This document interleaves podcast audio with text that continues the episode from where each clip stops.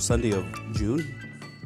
And uh, as you know, on the first Sunday of June, as, as Ken had just mentioned, and if you've been following along as well, we do have what's called the, um, we call it the Lord's Supper, the Lord's table. People call it communion.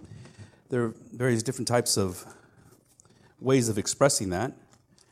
Um, and if you were able to be a part of our Seder on Palm Sunday this year, back in April, you get to see where you got to see where this came from and uh, this portion. It's not just something that that happens. You know, that Jesus Christ Jesus Christ just didn't pick up a cup of juice and uh, or a glass of wine and a piece of bread and he said, "This is my body. This is my blood." It was intentional. It was in, you know, and and so for the first century Christians, those that understood what the Passover meal meant and the Seder supper meant, they understood what it meant to take the bread and the cup they understood that. And so we go through the whole Passover meal, not because we want to be Jewish, but we want to express and show where our roots come from and helps us to see that, um, that we are not just celebrating uh, on first Sunday of the month a cup and, and a cracker, but the significance behind it. And uh, in last week, we talked about the scourging that Jesus Christ went through. We talked about the persecution that he endured to pay the sin, the penalty of sin. God's wrath is upon mankind, and God demands justice. And because God demands justice, he is going to receive it. But the very good news about this God of ours that is graceful and, and loving is that he provided the lamb, he provided the sacrifice, he provided Jesus Christ. And the Bible says that Jesus Christ became our propitiation. The, the word propitiation is a biblical word, but it basically means that he, Jesus Christ himself, he was able to appease God by the offering that he gave. Anything that we give, any righteousness that we think we can offer up to God, is considered as filthy rags, is what Isaiah says. We cannot give enough. We cannot do enough.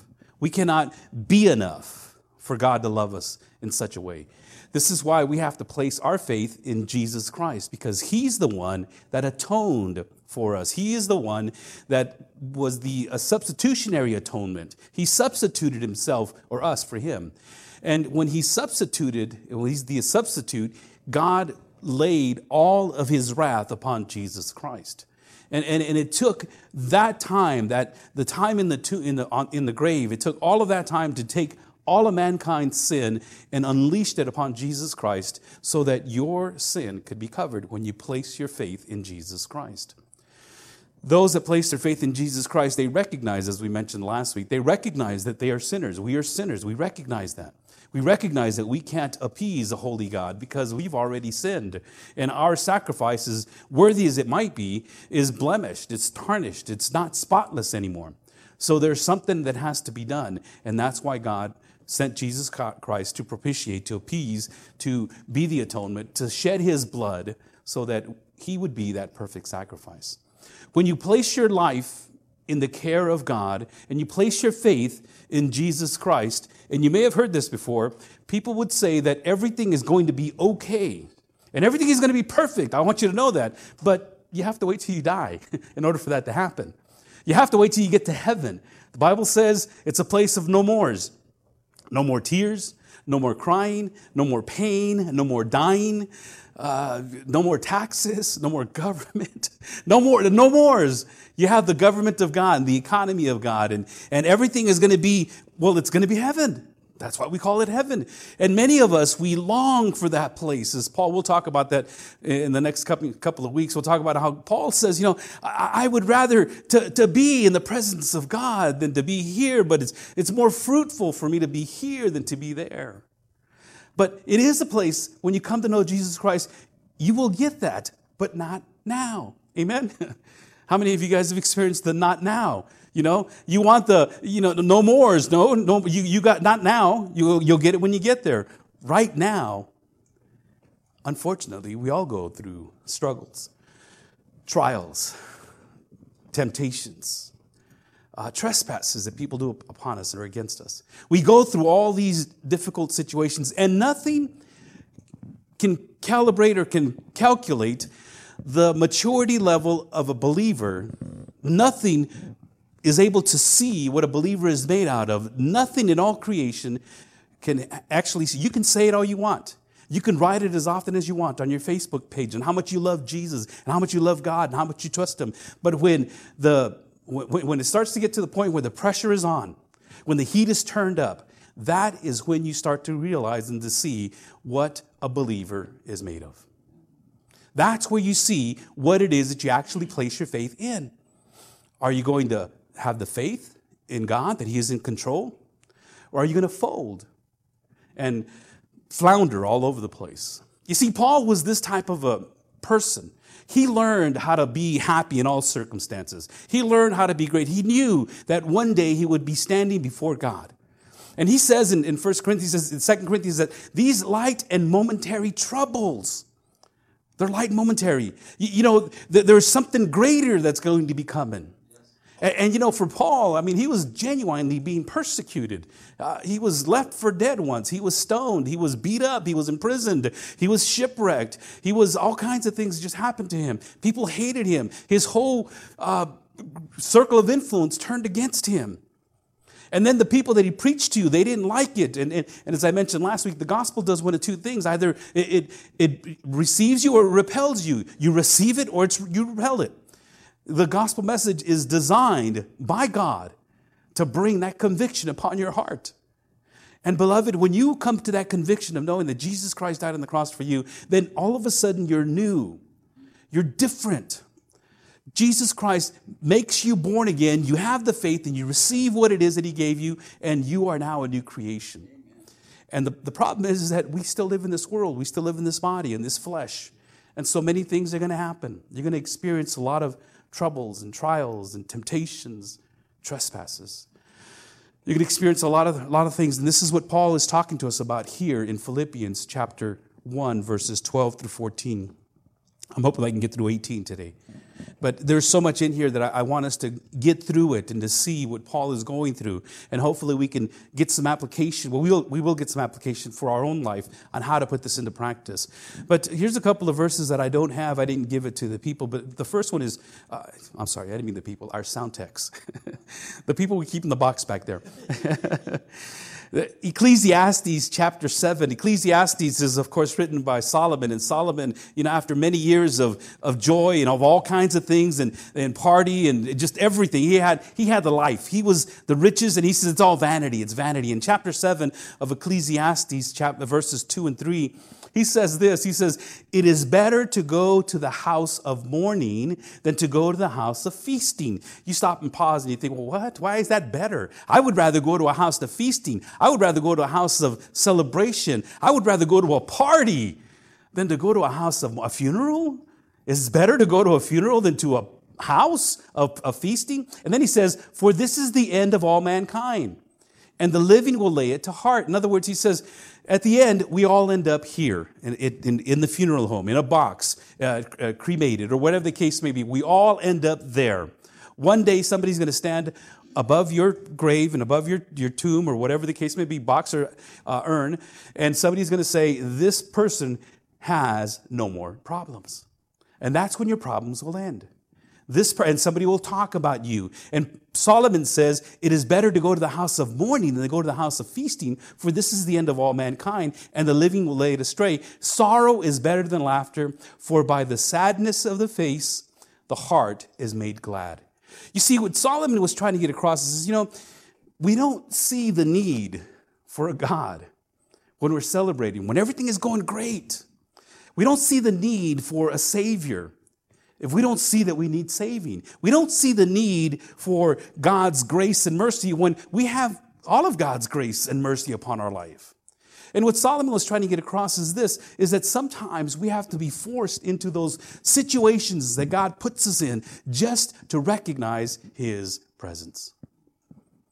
Now, I don't want to belittle anything that you guys are going through. Some of you have gone through some very hard stuff, difficult stuff in your past.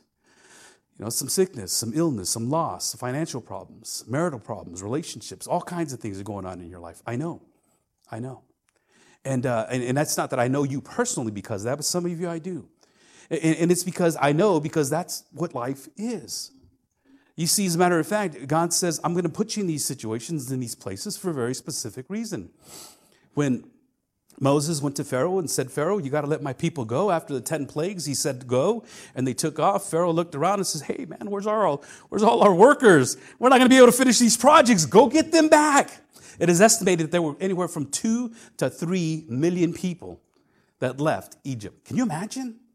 That's a lot of people. Two to three. That's about the size of LA. Well, almost.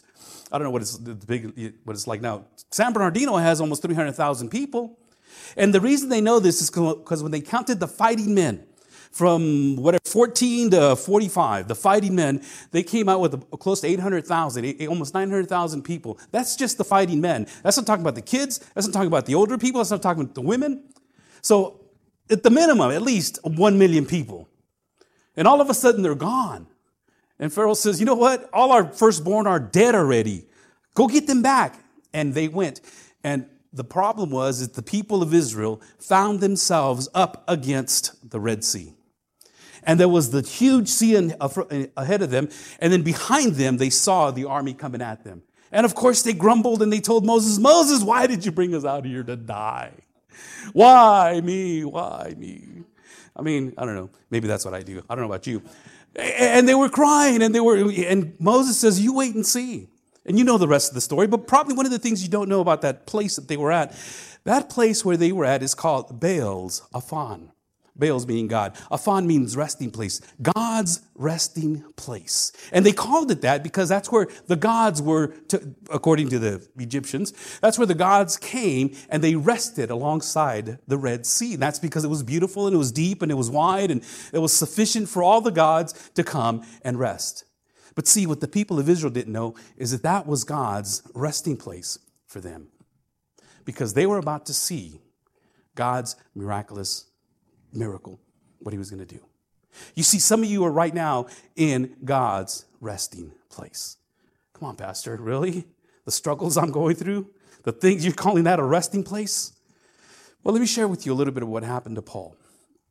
Paul, of course, he, he's in prison. And uh, if you want to read the prison story of Paul, uh, you would find it in Acts chapter 20. In Acts chapter 20, we've gone over this before, but it just it, it, it uh, really just helps in repeating it just a little bit.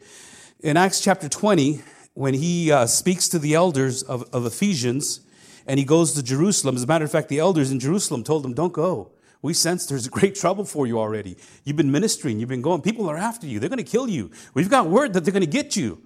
They're gonna, you're gonna get, you're gonna get caught again. And Paul says, I have to go. There was this urgency, this sense of need that he had to, he had to be there. And in chapter 21, he goes to Jerusalem, talks to James, the pastor of, of the church in Jerusalem. He's the one that wrote the book of James. And he visits James, and while he's at, he's at, at James's place and he's conversing with them, talking about all the things that he has done and, and how they have set all these churches in place and, and how he's left elders in all these different places. And then in verse 27 of chapter 21, Paul is arrested at the temple. He goes in trying to make a vow to God, saying, You know, Lord, whatever it is that you have in store for me. And they arrest Paul, saying that he was trying to cause a riot and they wanted to kill him. And they took him for his own protection. They put him in police custody, you know, for protection. They put him away. What's going on here? And they, they were fighting and they were arguing and they were going to kill him. And, and, and they just pulled him out and stuck him in a cell, not necessarily because he was a criminal, but because of all this stuff that was going on in, in Rome. And these, these soldiers that were there, they, they talked to Nero and, and they talked to Pilate and they said, Look, Herod, all you guys, the governors, there's things going on here that we have no clues to what's going on, but they want this man dead. And they couldn't find a cause for him for two years. And for two years, he was in prison in Jerusalem. And after that, Paul says, You know, but I'm actually a Roman citizen. Good. We're going to send you to Rome. You appeal to people in Rome. And they sent them to Rome. And it is in Rome where he spent another two years that he wrote these prison epistles. Now, he was in prison, yes, but he wasn't in prison as you would think, like he was the first time in, in Philippi. When he was in Philippi, remember, him and Silas were in lock and chain in stocks, and they were in stocks, they were chained across one from each other, and they were in prison because of the, the preaching that they were doing, and, and there was a Roman guard there as well. In Rome, he was free to go around his, he had like a house not necessarily a dungeon, but it was like a place of security is what it was. And he, but he was chained to a Roman guard. And we'll talk a little bit about the, the empire guard here, the imperial guard in just a little bit. And he was chained to a guard. And people would come and he would go and they would bring him whatever he needed and he wrote his letters. But he was in prison and he was locked down. He couldn't get out. And he was, of course, you know, not able to visit the churches. And, and so Paul's situation and his circumstances this is what he calls them circumstances. And his circumstance, he says, You know, I want to give God glory for my circumstance. And we're going to read from verses 12 through 18, at least for now. And he says this I, I want you to know, brethren, that what has happened to me has really served to advance the gospel, so that it has become known throughout the whole imperial guard and to the rest that my imprisonment is for Christ. And most of the brothers, having become confident in the Lord by my imprisonment, are much more bold to speak the word without fear. Some indeed preach Christ from envy and rivalry, but others from goodwill. The latter do it out of love, knowing that, it, that I am put here for the defense of the gospel. The former proclaim Christ out of selfish ambitions, not sincerely, but thinking to afflict me in my imprisonment. What then? Only that in every way, whether in pretense or in truth, Christ is proclaimed. And in that, Paul says, I rejoice. Paul can see the silver lining in any situation. I'm just ecstatic about what's happening. I rejoice because the gospel is being preached. I rejoice because even though they are doing it to hurt me, the gospel is being Father in heaven, I pray that you help us to get through this portion of Scripture to see how Paul is being affected and that we can relate to some of these situations that Paul had gone through, that we're able to see what it is that we can do as well. So, Father, once again, we just thank you for that. We pray in Jesus' name. Amen. You will experience troubles. That's just a fact.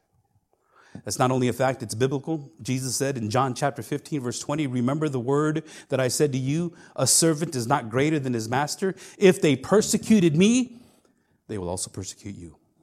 If they kept my word, they will also keep your word. Yes, you'll be persecuted, but if Jesus Christ spoke it and you keep that word and you speak it, then they too will keep Jesus' word. You see, as a matter of fact, a little bit later in John 16 33, he says, I have said these things to you that in me you may have peace.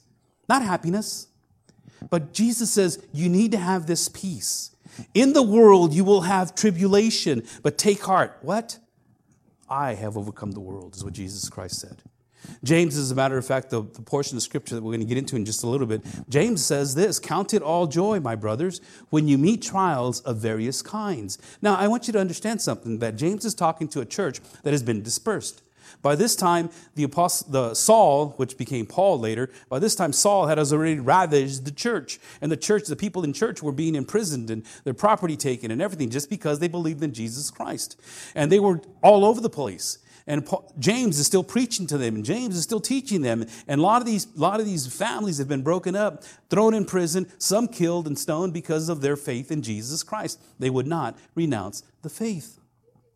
There's an excellent movie. It's, it's a movie about three Catholic priests that go to uh, Japan in the 16th, 1700s and how they would not renounce their faith and how they would torture them. And, and after a while, they realized that these priests that they were torturing because they were standing firm in the Word of God, they come to realize you know what, these guys are never going to renounce. So let's start torturing the people that they are preaching to.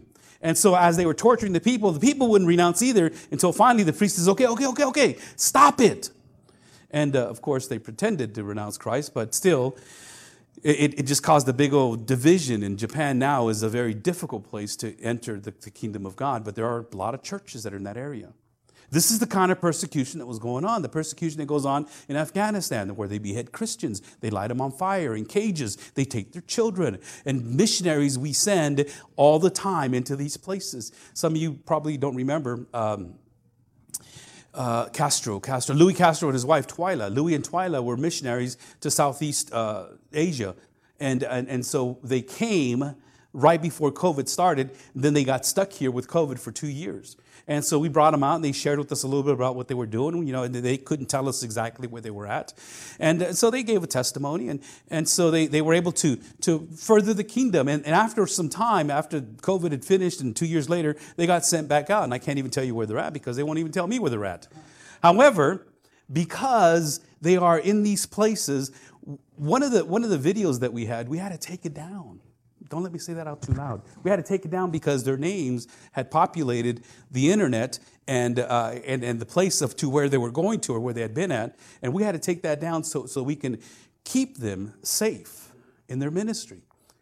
And these, these, this couple, an amazing couple, you know, and, and they were just willing to go into the, the land where God is sending them to to be able to minister in the name of Jesus Christ. And so James is telling the people in James chapter 1, verses 2 and 4, he says, Count it all joy, my brothers, when you meet trials of various kinds. He's not talking about, I can't find a parking, I can't believe this traffic, man, there's lines. That's, those are the trials he's talking about, okay? God, I got, man, I can't believe the stuff that I'm going through, you know? I mean, just sometimes we think that God is mad at us because we run into all kinds of problems. That's not what he's talking about here beloved. But we take that verse and we apply, well, you got to count it for pure joy, count it for pure joy, beloved, because God is testing you. Yeah, no. Anyways, my brothers, when you meet trials of various kinds, for you know that the testing of your faith produces steadfastness, and let steadfastness have its full effect, that you may be perfect and complete, lacking in nothing. See, what James is saying is, you know, you're going through these things, and God is testing your faith. Are you genuinely a saved, a saved person? Are you a believer? So you're going through these things, and you're going to endure these things, and God is going to test you, and you're going to end up at the end perfect. In other words, in heaven, complete.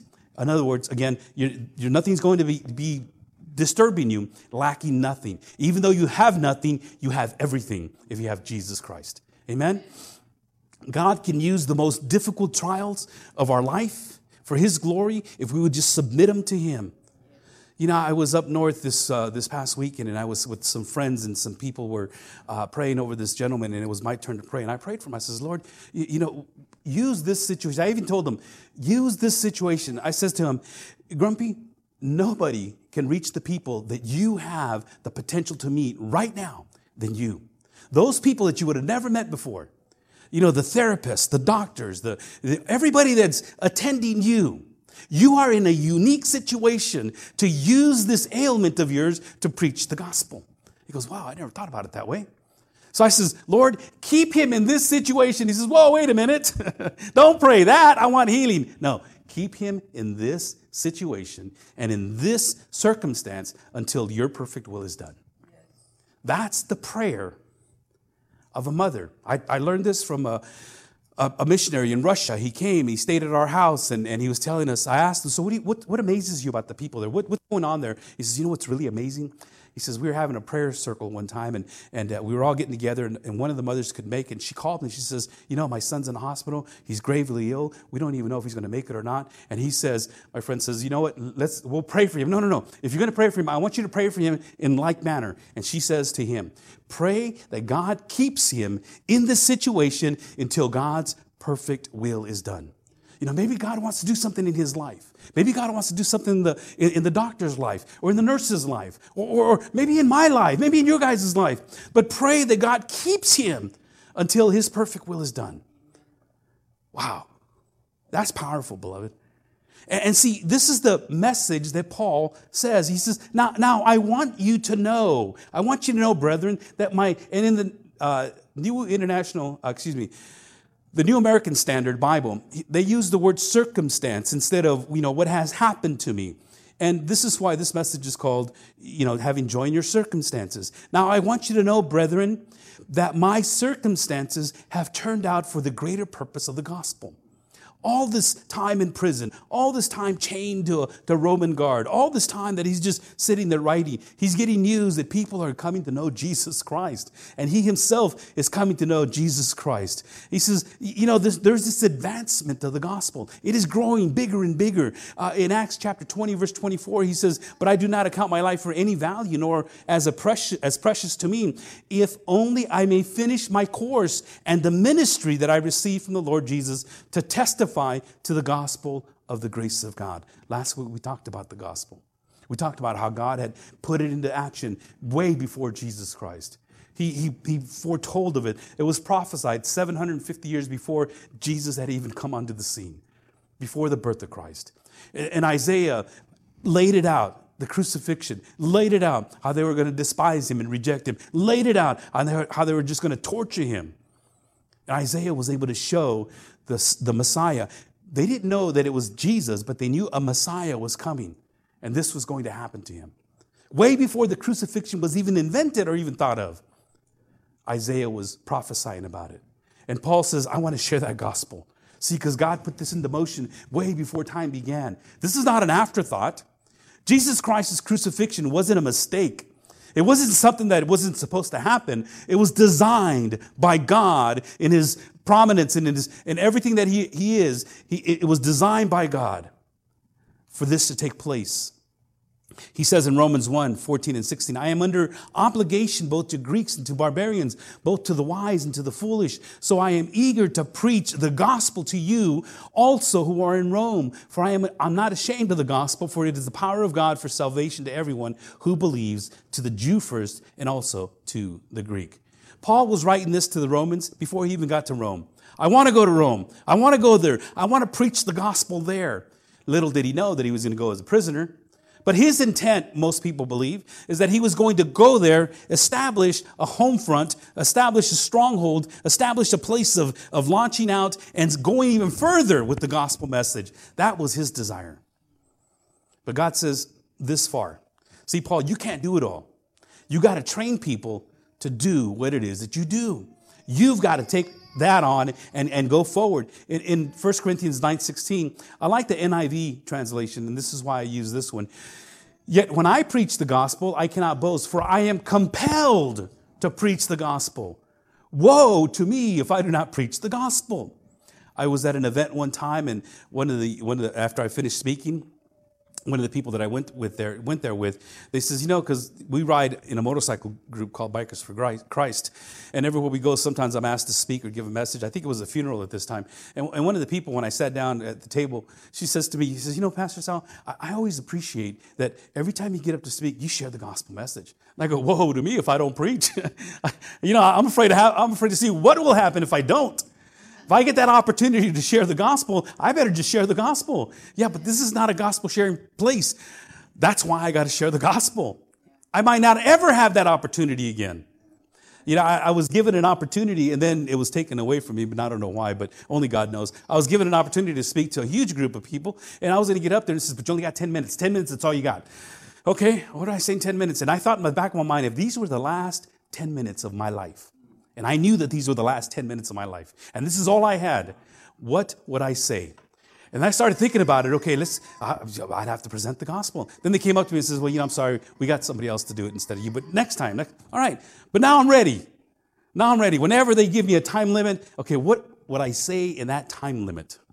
What? I do it all, as Paul says. I do it all for the sake of the gospel, that I may share with them its blessings. And this is Paul's desire. This is Paul's call. This is what he's doing. And, so in, in, verses 13 and 14 of Philippians, so, so he says, he says, I want you to know, brothers, that what has happened to me has really served to advance the gospel so that it, it has become known throughout the whole imperial guard and to the rest of my that my imprisonment is for Christ. The Imperial Guard. The Imperial Guard is another movie that if you haven't seen is called Ben Hur. It's the newer Ben Hur, not the old one. Uh, with Charlton Heston, I think, or I don't know who it was. But this one here is about a, a, a, Jewish priest during the time of Jesus. Matter of fact, Jesus makes a couple of appearances in this movie, but it's not about Jesus, but it's during the time of Jesus. And the, uh, Hur, uh, or the son of Hur Ben Hur, is Judah. Judah, son of Ben, ben Hur. He is a prince in Jerusalem, and he's, you know, apparently not. And this is not a real story, I don't think. It's more of a you know, creative licenses type of thing. But, but it depicts the time of Jerusalem exactly as what we were going to talk about here. There, there was a Roman guard. They protected the, the governor. They protected the, the king. And, there were, there were over uh, 10,000 of these imperial guard. And they were the elite of the elite to protect the king. And they went into Jerusalem and, they, and, and Judah and one of the guards were good friends. And he says, brother, I need for you to tell me if there's anybody out here that, that would want to hurt the king. He says, well, I don't know anybody. And there was these zealots that wanted to get rid rid of the Roman guard. This is what they wanted Jesus to do to get rid of the Roman guard. 10,000 soldiers in our city telling us we can't do this and we can't do that. We want to get rid of them. We want our Messiah, our king. When Jesus came on the scene, they saw all the things that he was doing. They said, He's the king. Look at how he feeds, the miracles, all these things. And they pronounced him as king. He, he walked into Jerusalem on Palm Sunday. They said, Hail to the king palm branches and blankets and Hosanna, Hosanna, Hosanna in the highest. He's come to save us. He's come to save us. Come to find out he was nothing. They crucify. Yeah, you know what? Crucify him. He's not our king. And these guards that are in this movie, you'll see them. They're, they're, they're the, the best, the top notch. 10,000 of them, they, they served for 12, 16 years, and they were the ones that were taking care of the best. When they retired, they retired with good severance checks. Their pay was good. And, and this imperial guard that Paul was chained to one at a time. 10,000 of them. I'm sure in two years there was a rotation, and Paul is preaching to his friends that are coming and they're listening, and he's writing and they're asking him, What are you talking about? I'm sure that Paul was converting a lot of these guys. And they were asking him, well, What happened to you? Why are you in prison? What did you do? And he would say, Well, you know, here it is. I used to do this, but here I am. This is what I'm doing now for Jesus Christ. I used to persecute the Christians. Now I'm being thrown into prison because I don't want to do that anymore. I'm part of them. And Paul was able to and, and was able to share the gospel message. And this is what he's trying to get across. My circumstance has been used by God to further the kingdom. And he says here, so that it has become known throughout the whole imperial guard, over 10,000 people, guards, Roman soldiers. He says the whole imperial guard came to know about Jesus Christ and to the rest that my imprisonment is for Christ. Not only the guards, but everyone else. Every place that Paul was at, he preached the gospel. You know, if we can't get anything else out of this portion of scripture, use your circumstance to proclaim Christ. How many times are we sitting in the hospital calling everyone, well, please pray for me, please pray for me, please, texting and, you know, pray for me, you know, and this is happening in my life. Now, beloved, yes, we will pray for you. But keep that composure that Christ has given you, that He is sovereign. He's in control. He has you in that place. It's difficult to see what God is going to do if all I'm focused on is me, myself, and I, the unholy Trinity. And, and we use that situation to proclaim Christ. And we use that circumstance, whatever it is that you're going through, whether it's in the hospital bed, whether it's at home. And, and, and as I started off at the very beginning, I says, I, I don't want to belittle what you're going through. However, as a believer of Jesus Christ, you need to know that your call is greater than any problem or struggle that you have, to, you have uh, come across yet. Your call is greater than and bigger than whatever it is that's going to come your way. And then he goes on to say, after this, verse 14, and most of the brothers, having become confident in the Lord by my imprisonment, are much more bold to speak the word without fear. He says, you know what? Now, not only am I able to reach people, not only am I able to, to be able to stretch out my, the gospel message, but those that are coming to visit me, they too they too are speaking boldly and they profess Christ because they see me in chains and all the things that I've gone through. If Paul can do that, then I can do this.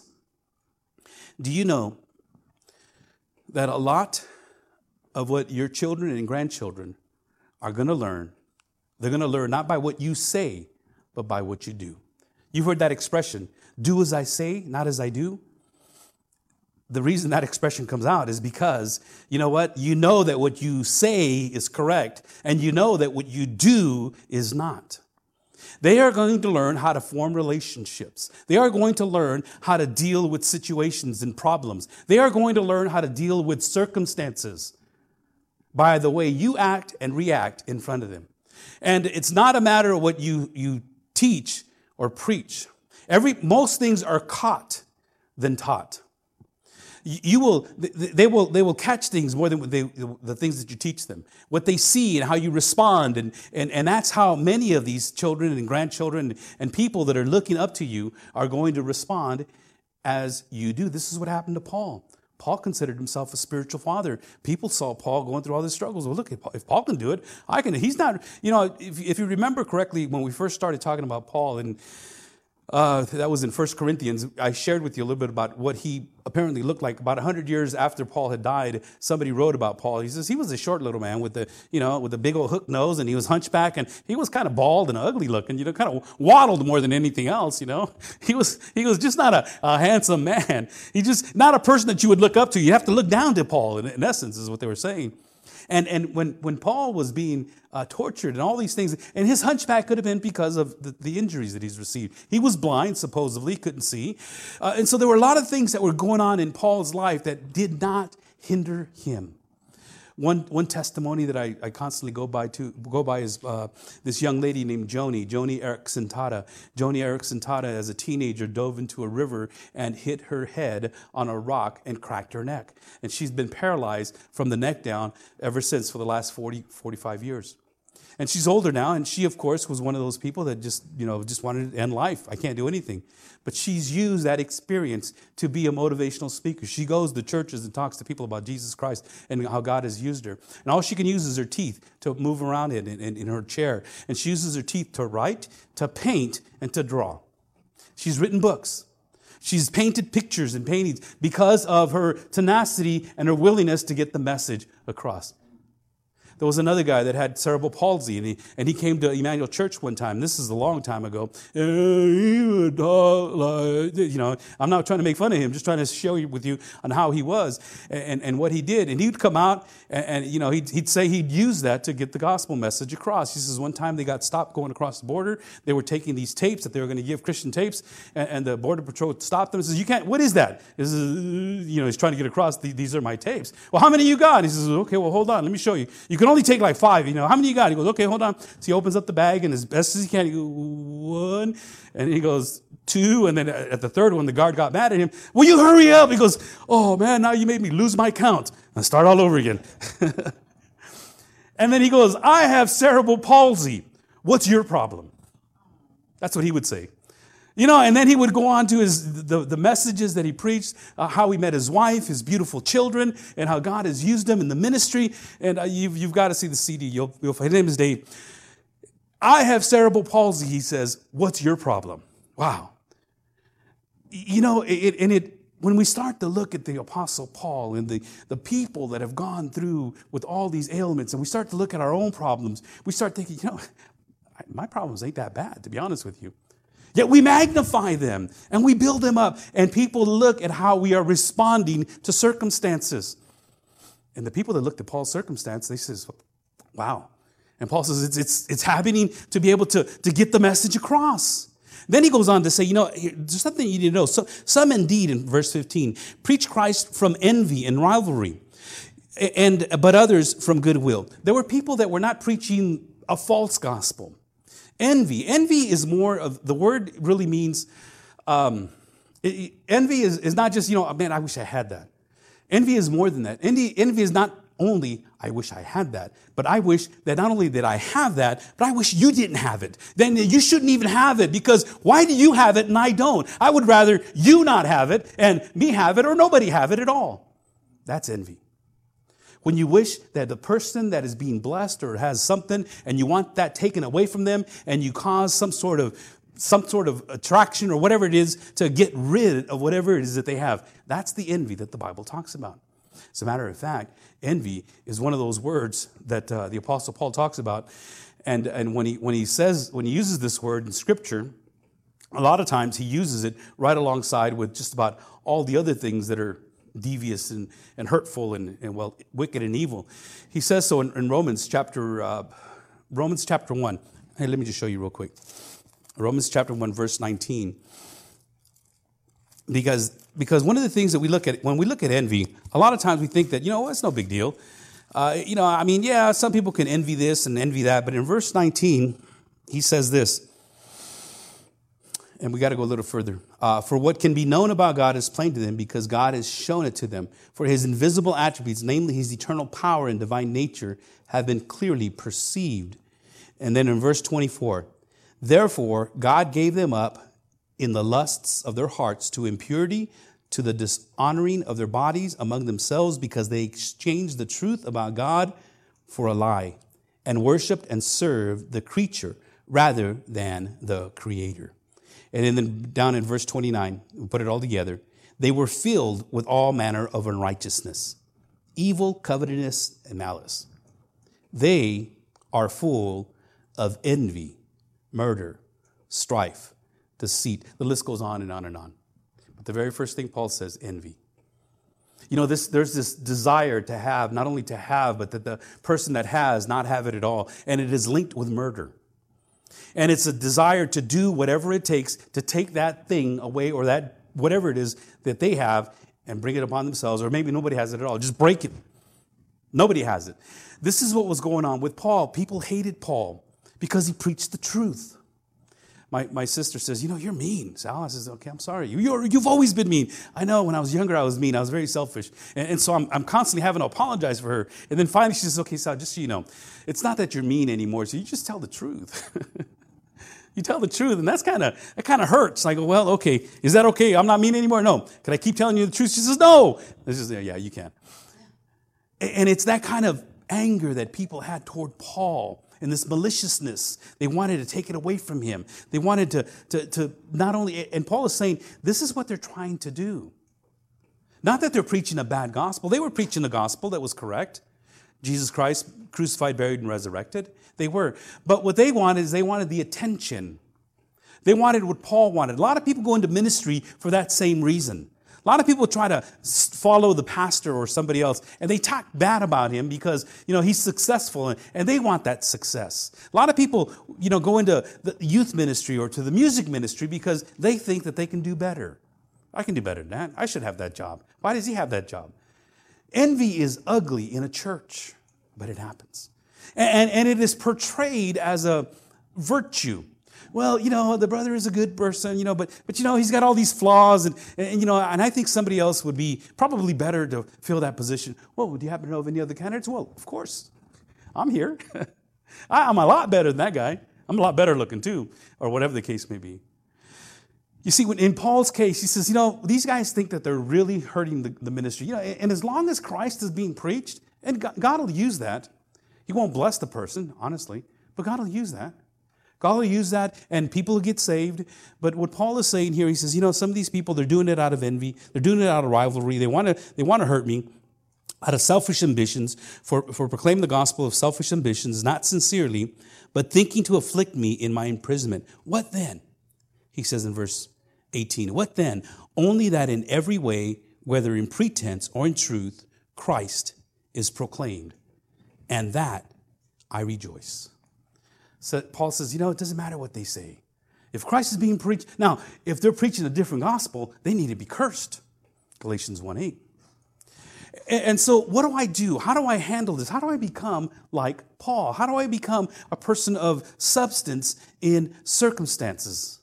How do I have joy? You see, happiness is what most people pursue.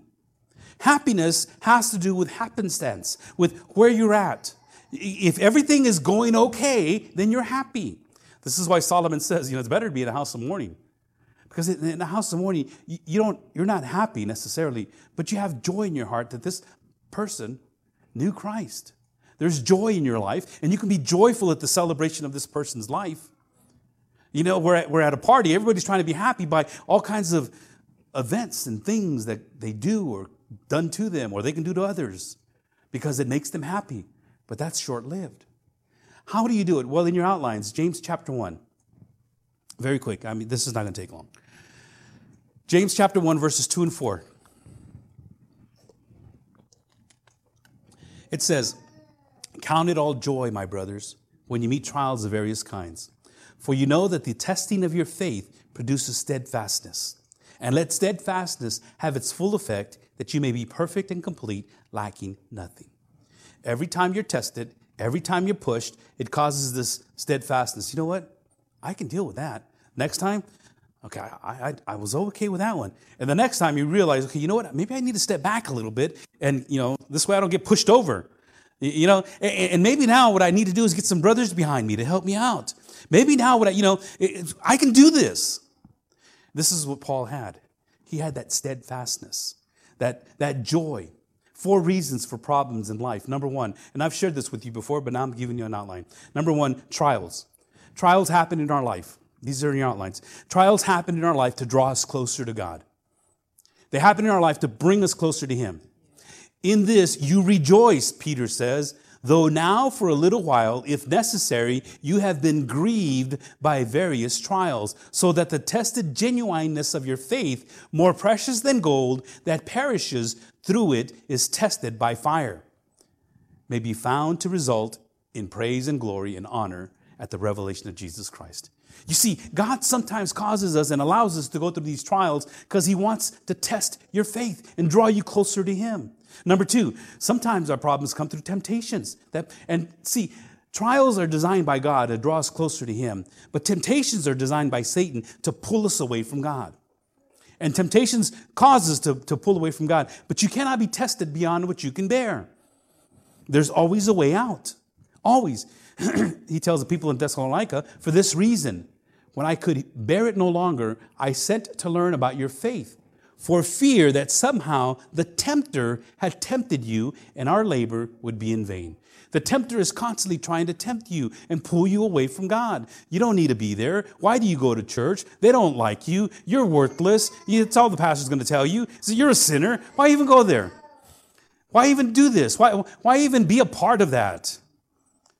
You, you know, you say you're, you're, you're, you're a believer, but you know, you fall all the time. Yes, we do. But see, it's not a matter of how many times we fall, it's a matter of how many times we get back up. Number three, trespasses caused by others. Problems in our life come from either trials, temptations, or trespasses. In other words, things that people do to you that you had no control over. Out of the blue, boom. Things that have happened to you. I hate to say, but maybe when you were little, when you were growing up. People that you trusted, things that have happened to you and, and this, which has caused this, this lifelong troubles of misery because of what somebody done or somebody said. You know, maybe you got fired from a job, uh, you know, not even knowing that you, you were going to get fired from a job, and somebody said something or did something and blamed you and caused this pain upon your life. And what most of the time when that happens, the first thing we want to do is retaliate. But Paul says, hey, I'm in prison for the same reason. I didn't do nothing but preach the gospel. Praise God. I'm still preaching the gospel. That's what, when you focus on the gospel, it's exactly what happens. As a matter of fact, in Genesis chapter 50 is the story of Joseph. I don't know if you know the story of Joseph at all, but Joseph was sold into slavery by his brothers. He was one of the youngest. As a matter of fact, they called him the dreamer because he had dreams. Hey, I had a dream that, that I was the, the moon and you guys were the stars and you guys were bowing down to me. They go, What? How are we going to bow down to you, you little runt? And then, then he had another dream. Yeah, I had another dream, and I'm standing up, and you guys are all these sheaves of wheat, and you guys are bowing down to me. And they go, you know, we've had enough of this dreamer. And so they, they would take off, and, and uh, his dad uh, would send him out and says, go, go, see what your brothers are doing. And he'd say, Ooh, they're not taking care of He'd come back and he'd tell his dad, Dad, they're not taking care of the sheep like they're supposed to. So not only was he a dreamer, not only was he, uh, you know, he was also a tattletale. Then one day when they were way out there, uh, Jacob says, go, go see what your brothers are doing. I want to know what they're doing. And so he comes out, and the brother says, Okay, here comes that dreamer. Let's get rid of him. Let's just, you know, end it once and for all. And they says, You know, we'll, we'll just kill him. We'll rub the, the, his cloak in blood, and we'll pretend that an animal ate him. And, and so, and then we'll tell, tell our father, You know, an animal ate him. You know, what can I say? And, uh, and that's exactly what they did. They didn't kill him, though. The oldest brother says, oh, We can't kill our little brother. They threw him in a pit. We'll throw him in here for now. And we'll come back later and we'll see what, you know, see what to do with him. We'll feed him or whatever. We'll just come back later. But we'll tell our dad that a lion or an animal killed him. So they went and Jacob cried. He, he, he uh, mourned his son. When they went back, he wasn't there. There was a caravan that had gone through there and found him in this hole. Hey, help me. I can't get out of here. Sure, come on. And they made him a slave. They sold him in Egypt. A man named Potiphar bought him. He was a, a, man of God. He was a man of integrity, and Potiphar loved him and says, You know, you're, you're good with books, you're good with numbers, you can interpret dreams. You're a good man. And, and Potiphar's wife really lusted after Joseph. And Potiphar's wife, one day when Potiphar wasn't there, uh, Mrs. Potiphar went up and says, Hey, come have, you know, I want to have relationships with you. And he says, No, you're my master's wife. And he fought and he fought and he struggled and he ran off and she started screaming with his coat in his hand, a multicolored coat. And she screamed and she called the guards. He tried to rape me. He tried to rape me. And he was thrown in prison. And in prison, now this is one guy. In prison, he's getting ready to get killed. And there's these two guys there, a baker and a, a cupbearer. and they both have uh, these weird dreams. And he says, Well, you know what? Your dream means that you're going to die, and your dream means that you're going to be elevated and become a, a very good you know, cupbearer from this point forward. So they, they came out of prison and they made them a cupbearer and they made them a, a, of uh, the other one. And, and so they, as, as they were, uh, one of them dropped the bread and the king got mad at him killed him right there on the spot. And the other one became a very prominent cupbearer for the king. And the king says, you know, one day he says, you know, I had this dream and I just can't, I can't, I can't get over this dream. And the cupbearer says, you know, let me just tell you something what happened to me. And there's a man downstairs in the prison that interprets dreams. And the dream that Pharaoh had, Joseph interpreted, saying, You're going to have seven years of famine. First of all, you're going to have seven years of good years, and then seven years of famine. And what you ought to do is you, you ought to stock up all the food that you can the first seven years. Because after that, there's going to be a famine. And you will be the only person, king, that will be able to bless all the world. And that's exactly what they did. And when that happened, when the seven years started, Pharaoh says, You know what? I want you to be my right hand man. And he became Pharaoh's right hand man. Lo and behold, the whole place was devastated because there was a famine. Joseph's brothers come to Pharaoh and they have to deal with Joseph. Now, they didn't recognize Joseph. This is years later. They didn't recognize Joseph, mainly because he looked like an Egyptian. You know, had the mascara on, the little ponytail, and, uh, you know, the Egyptian garb. And so, and, and also they would come and they would bow down, and, and, but Joseph recognized his brothers. He says, All right, it's time to get even.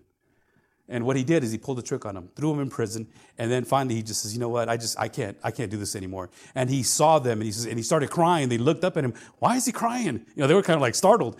And then they go, "It's me, Joseph." They go, "What?" And then they, then they recognized him.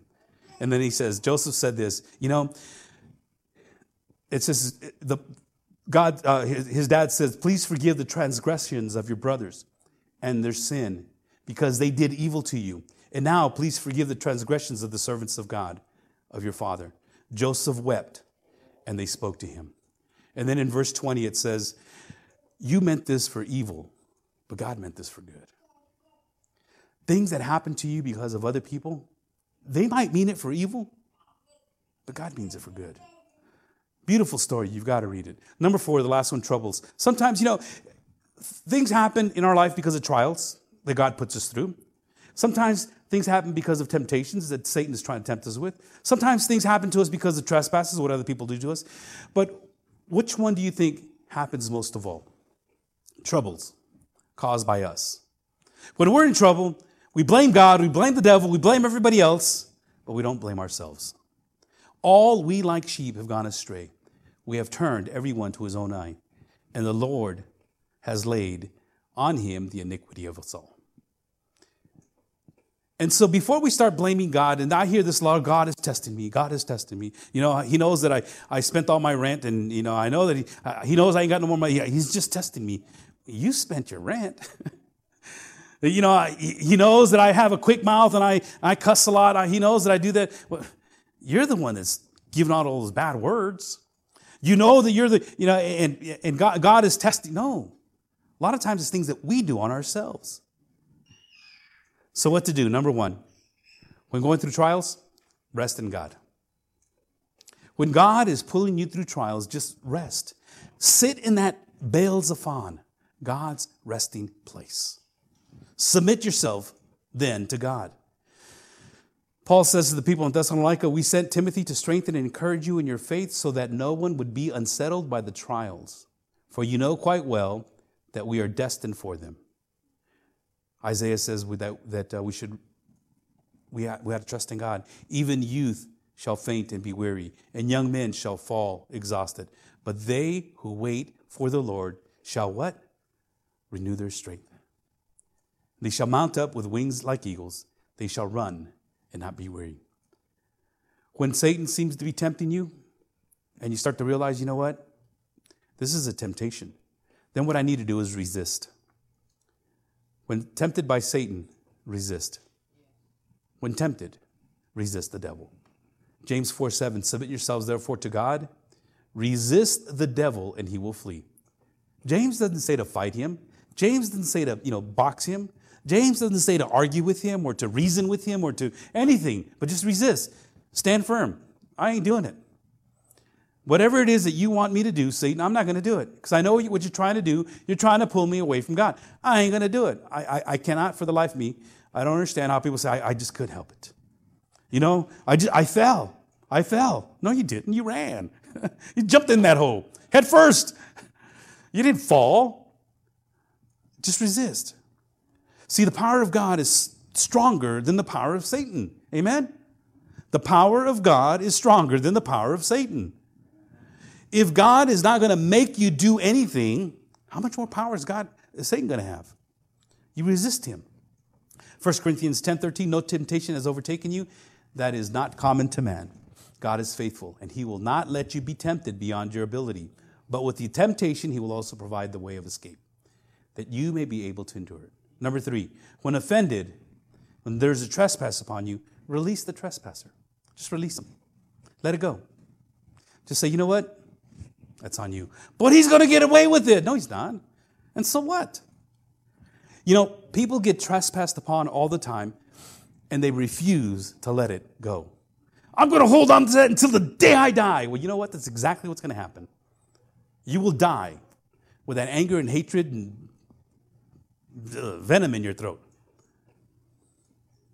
God says, Come near to God, and He will come near to you. As a matter of fact, Jesus told them, For if you forgive others their trespasses, your Heavenly Father will forgive you. And the last thing I want to share with you is this when you are causing your own troubles, repent. Repent. When in sin, repent.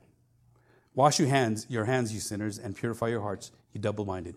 If we confess our sins, he is faithful and just to forgive us of our sins and to cleanse us of all unrighteousness. You, you see, there, there's things that happen in life that you cannot control. Most of them you can. Most of the things, you know, you can control. But, but if God is bringing you to something, you know, just rest in God. Just rest in Him. And, and He's causing these trials in your life for, for, for a reason. Just rest in, in God. If you're being tempted by Satan, well, then resist Him. And if somebody has trespassed against you, release them. And no, and no need in holding on to it. For what? It doesn't do anything. But when you cause your own problems in your own life, repent. Just repent. And God forgives you. And repent is a change of mind, a change of will, and a change of life. It's not just thinking differently, it's a change all the way around. Let me ask you to stand.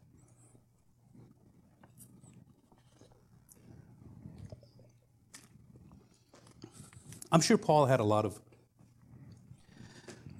love, a genuine love that only comes from God Himself. And this love that he had for even those that would abuse him and cause these things to happen to him, even them.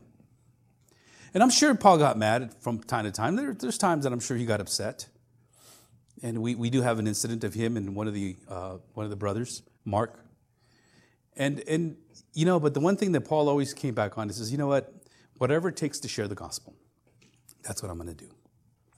Father in heaven, help us to understand and to see and view Paul in his situation and in his circumstances. And I pray, Lord, that in our circumstance, that we too can um, come to a point and recognize that we are still here to share the gospel. So give us peace. Help us to have joy in our circumstance. Thank you once again for this portion of scripture, we pray.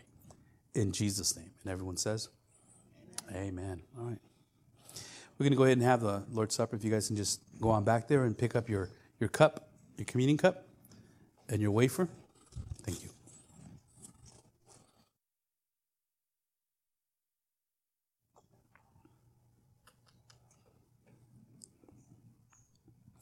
Glad to see the children with us today. Paul said to the people in, in Corinth, For I received from the Lord what I also delivered to you that the Lord Jesus, on the night when he was betrayed, took bread, and when he had given thanks, he broke it and said, This is my body, which is for you. Do this in remembrance of me. Father in heaven, thank you once again for this wafer that represents the body of Jesus Christ. Lord Jesus, we thank you for giving us that, that beautiful picture from Passover on the bread of affliction that represents your body, and for laying your body upon the cross so that we also can endure. And so we thank you for that, Lord. We pray these things in Jesus' name. Amen.